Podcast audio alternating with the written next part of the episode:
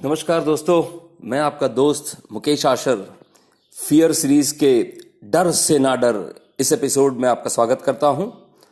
आज हम फियर इसके ऊपर में कुछ मुद्दों को हाईलाइट करने का प्रयास करेंगे। मैं आपके साथ में बात करना चाहूँगा कि फियर कैसे कंट्रोल किया जा सकता है और इससे डरने की फियर से डरने की आवश्यकता नहीं है। फियर होता क्या है? बेसिकली फियर इज़ एक एक एंजाइटी है और वो एक पर्सनालिटी का इंटीग्रल पार्ट है। किसी भी ह्यूमन पर्सनालिटी का इंटीग्रल पार्ट है। जैसे मुझे भूख लगती है, मुझे नींद आती है, मुझे प्यास लगती है, वैसे ही मुझे डर भी लगता है। अब डर लगता है तो ये नेचुरल प्रोसेस है। किसी को किसी परिस्थिति में डर लगता है, दूसरे व्यक्ति को किसी और परिस्थिति में डर लगता है। हर किसी को एक ही परिस्थिति में डर लगे, ये ज़रूरी नहीं है।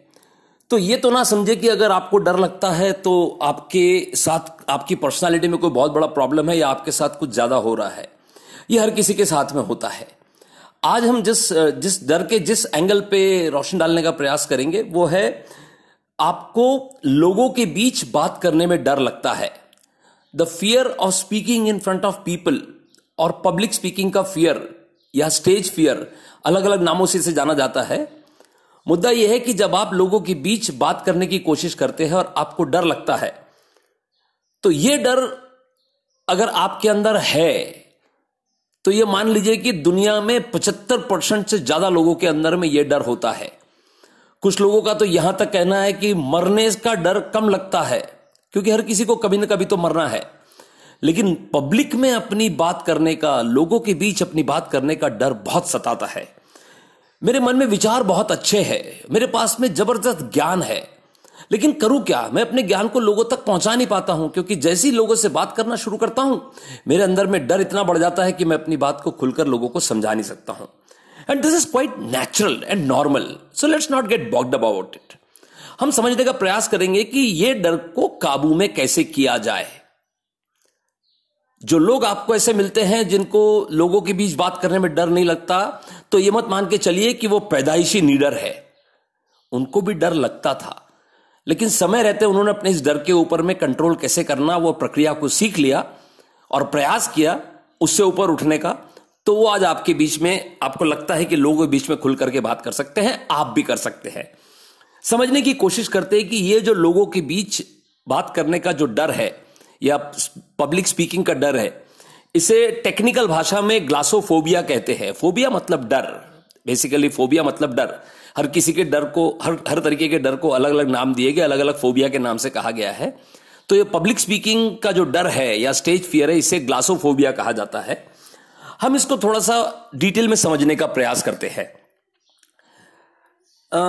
तीन स्टेप में इसको समझने की कोशिश करेंगे। इसके ऊपर में काबू कैसे किया जाता है, उस पर बात करने की कोशिश करेंगे। स्टेप नंबर वन मुझे मालूम कैसे पड़ता है कि मुझे अब डर लग रहा है। मतलब ऐसा क्या होता है मेरे अंदर में जो मुझे एहसास कराता है कि अब मुझे यह डर लग रहा है, लोगों के सामने मैं बोल नहीं पा रहा हूँ तो ऐसा क्या हो जाता है? तो जब बहुत सारे वर्कशॉप में करता रहता हूँ और लगातार लोगों से इस विषय में बात करता रहता हूँ, जब लोगों से पूछता हूँ कि आपको हाउ डू यू नो आपको मालूम कैसे पड़ता है कि भी आपको डर लग रहा है? तो क्या होता है आपके अंदर में? What are the symptoms of this fear तो जो बाहर निकल करके उत्तर मुझे मिलते हैं या जो जो फीलिंग्स लोगों के बाहर निकलती है, वो ये है कि भाई, अचानक जो मैं याद करके गया था, वो भूल जाता हूँ। मुझे ऐसा लगता है कि मेरी आँखों के आगे अंधेरा छा रहा है। कुछ लोगों का कहना है कि एयर कंडीशन हॉल में खड़े रह करके जब बात करता हूँ तो मेरे शरीर से पसीना छूटने लगता है, मेरे हाथों में पूरा पसीना आ जाता है, मेरी हथेलियाँ गीली हो जाती है। कुछ लोगों का कहना है कि भी मेरे पैर जो है, वो कांपने लगते हैं। आवाज़ थर्राने लगती है। जवान जो है वो तालू को जाकर के चिपक जाती है। ऐसा लगता है कि मैं करूँगा लेकिन कर नहीं पाता हूँ। मतलब अचानक जो है मेरी आवाज़ पूरी बंद हो जाती है। जो इंसान पैदा होते ही बात करना शुरू करता है, आवाज़ निकालता आ रहा है, वो अचानक लोगों के बीच खड़ा होता है और उसकी जबान जो है तालू को चिपक जाती है, उसकी आवाज़ एकदम बंद हो जाती है सिट्टी पिट्टी गुम हो जाती है, पसीना छूट जाता है, पैर कांपते लगते हैं, हाथ थरथराने लगते हैं, हाथ में पकड़ा हुआ कागज़ ऐसा हिलता है, मानो बहुत बड़ा भूचाल आया हो। अब ये सब सारी चीज़ें होती है जो मुझे एहसास कराती है कि मैं अब उस डर के शिकंजे में आ गया हूँ। और जितना ये डर का शिकंजा बढ़ता जाएगा, उतनी मेरी हालत और खराब होती जाएगी।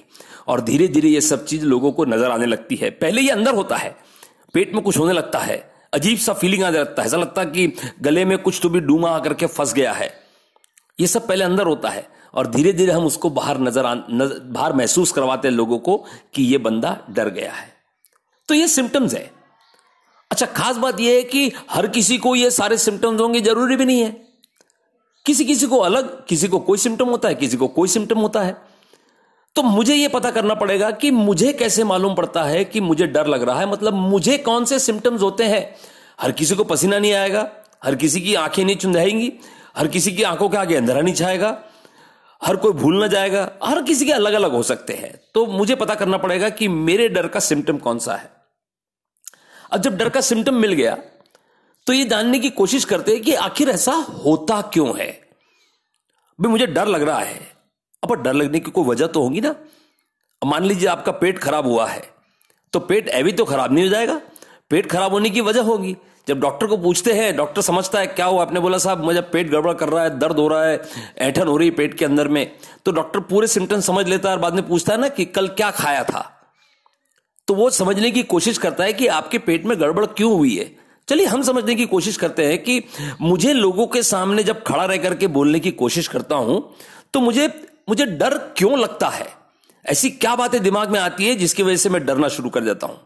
और जब थोड़ा सा अपने जहन पे ज़ोर डाल करके जानने की कोशिश करेंगे तो नतीजे जो सामने निकल करके आते हैं, वो बहुत बहुत बहुत छोटे छोटे नतीजे हैं, बहुत छोटे छोटे पॉइंट्स है। मसलन, लोग मेरे बारे में क्या सोचेंगे? अगर मैंने कुछ गलत बोल दिया तो क्या होगा? अगर मेरी बात किसी को बुरी लग गई तो क्या होगा? अगर मैं बोलते बोलते बीच में अटक गया तो क्या होगा? अगर मेरी भाषा में गड़बड़ हो गई तो क्या होगा? अरे, मैंने मैंने ऐसा कह दिया तो दूसरे तबके के लोग नाराज़ हो जाएँगे तो क्या होगा? मतलब हो सकता है कि मुझसे ज़्यादा ज्ञानी कोई सामने बैठा हो तो वो मुझे, मेरे बारे में क्या सोचेगा? अरे, मैं, मेरे सामने पूरे अनजान लोग बैठे हैं। मैं इनके सामने कैसे बात करूँ? मतलब मैं तो इनको पहचानता भी नहीं तो मैं कैसे बात करूँ? अरे, रे रे, मेरे सामने पूरे के पूरे मेरे जानकार लोग बैठे हैं। इतने सारे जानने पहचानने वालों के सामने मैं कैसे बात करूँ? यार, सब तो मेरे घर के लोग हैं। मेरी इमेज दाव पे लग जाएगी। अगर मान लो मैं कुछ थोड़ा सा गड़बड़ा गया तो हो सकता है कि मेरी वाइफ घर जाकर के मुझे बोलेगी हाँ घर में तो बड़े शेर बनते हो। बाहर जाकर के तो चूहा हो गया था, एकदम भी बिल्ली बन गए थे। तो ये सारे ये सारे वजह बनती है इसके अंदर में जो मुझे डर, डराती है।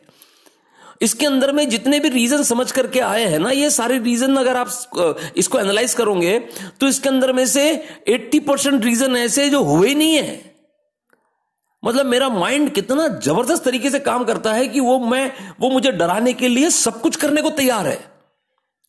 ये सब तो की बात है। ऐसा हो गया तो क्या होगा, वैसा हो गया तो क्या होगा। ये सब तो है इसके अंदर से। अब अगर ये समझ में आया कि ये कारण है कि मैं भूल गया तो अगर मैं ठीक से नहीं बोला तो अगर अगर मेरी गाड़ी बीच में अटक गई तो अगर मैं मेरी बात लोगों को समझा नहीं पाया तो तो चलिए हमने हमने डर के सिम्टम्स को समझा। हमने डर के सिम्टम्स क्यों होते हैं, क्यों दिखते हैं, उसके कॉजेस को समझा। मतलब हमने सिम्टम्स समझा, हमने कॉजेस समझे। Now let us let us try and work on the remedy क्योंकि प्रॉब्लम मालूम पड़ गया ना डॉक्टर भी आपसे पूछता है, आपके सिम्टम्स पूछता है, फिर वजह जानने की कोशिश करता है, और बाद में ये थोड़ी बोलता है कि ठीक है, अब घर जाओ करके। उसका अगला स्टेप होता है कि भी आपको दवा देगा वो, ताकि आप वो प्रॉब्लम से बाहर निकलो।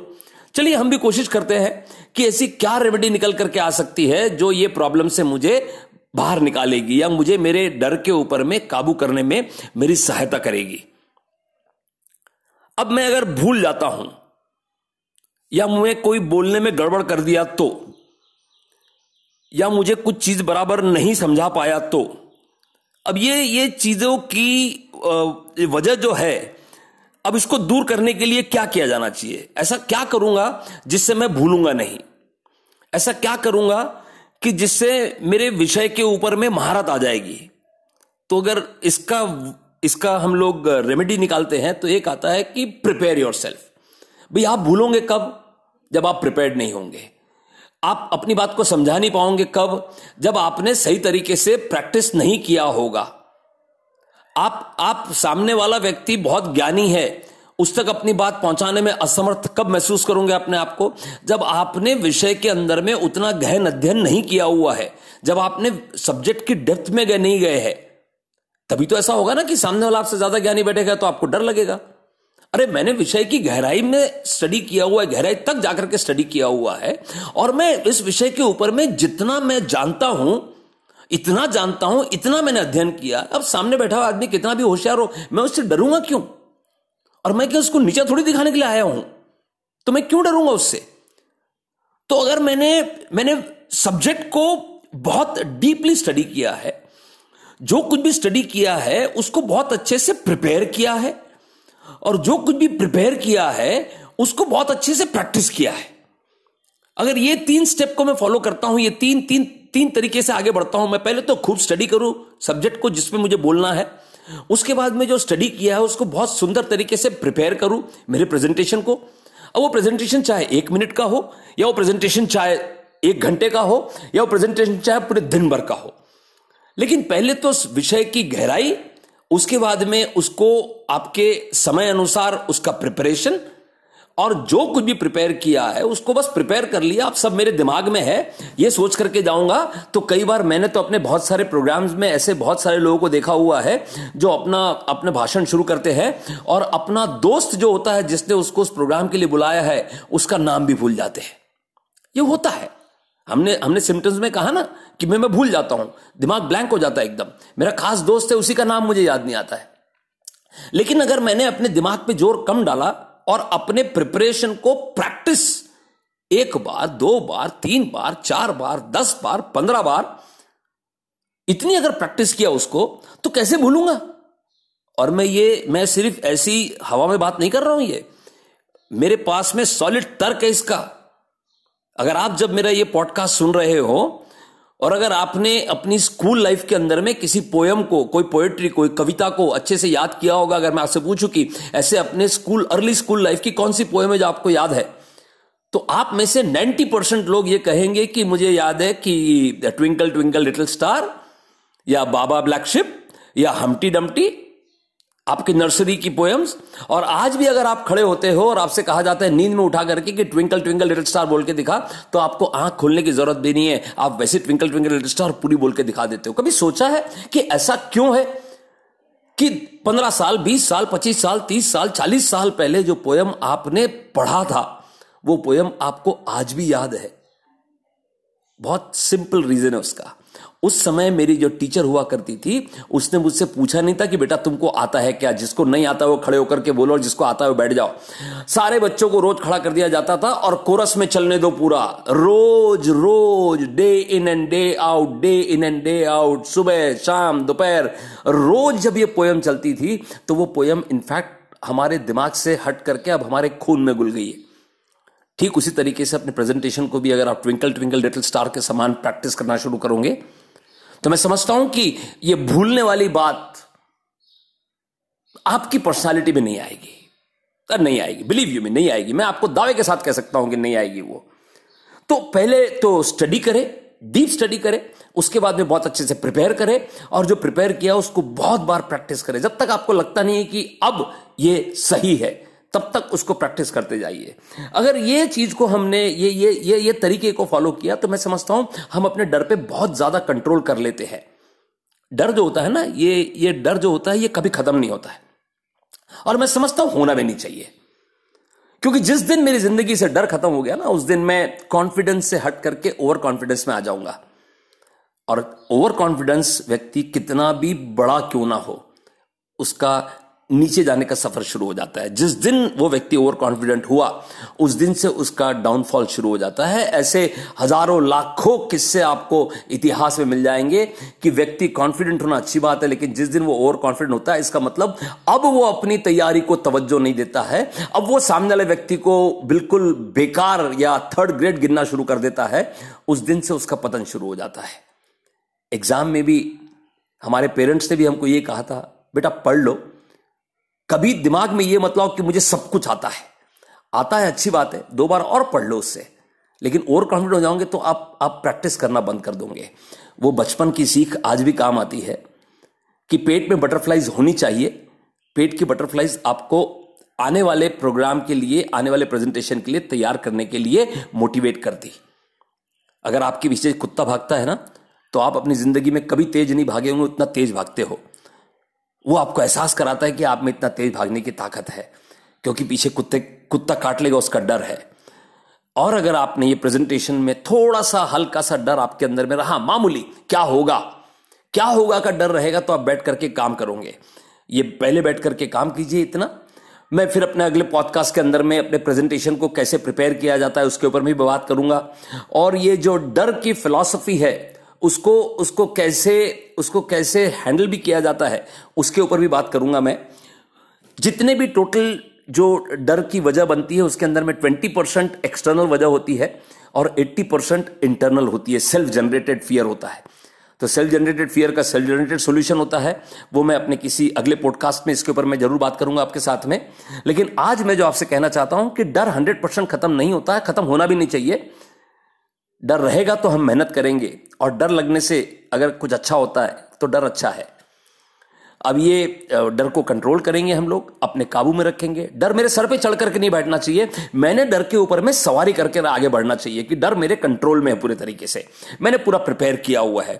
मैंने प्रिपरेशन को प्रैक्टिस किया हुआ है। और अब मैं पूरी तरीके से तैयार होकर के लोगों के बीच जाकर के अपना प्रेजेंटेशन देने वाला हूँ।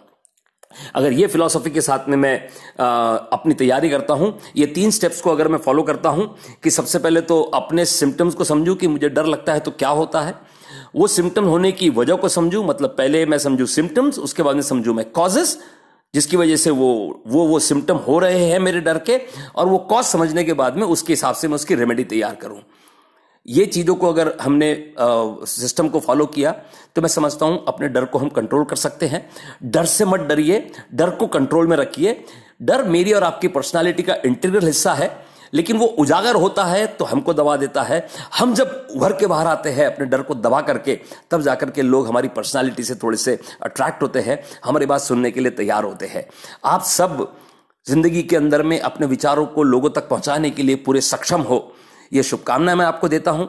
और लगातार इस तरीके के पॉडकास्ट कैसे अपनी बात लोगों तक रखी जाए कौन सी कौन सी बातें सोची जाए, सामने सुनने वाला व्यक्ति को कैसे समझा जाए, उसके कानों में जो जो शहद घोल सके, ऐसी बात कैसे की जाए, ये सब मैं अलग अलग विषय के पॉडकास्ट आपके सामने समय समय पर लाता रहूँगा। और आपसे आज बात करके मुझे बहुत अच्छा लगा। आप ज़िंदगी में हर हर क्षेत्र के अंदर में अपने डर के ऊपर में कंट्रोल करें और स्पेसिफिक स्पेसिफिकली ये ग्लासोफोबिया जो है, लोगों के बीच बात करने का डर, इसको तो आप और हम हंड्रेड परसेंट कंट्रोल कर ही सकते हैं। ये कर सके, ये मेरी शुभकामना आपके साथ में। फिर आपसे मुलाकात होंगी। तब तक के लिए नमस्कार, जय हिंद।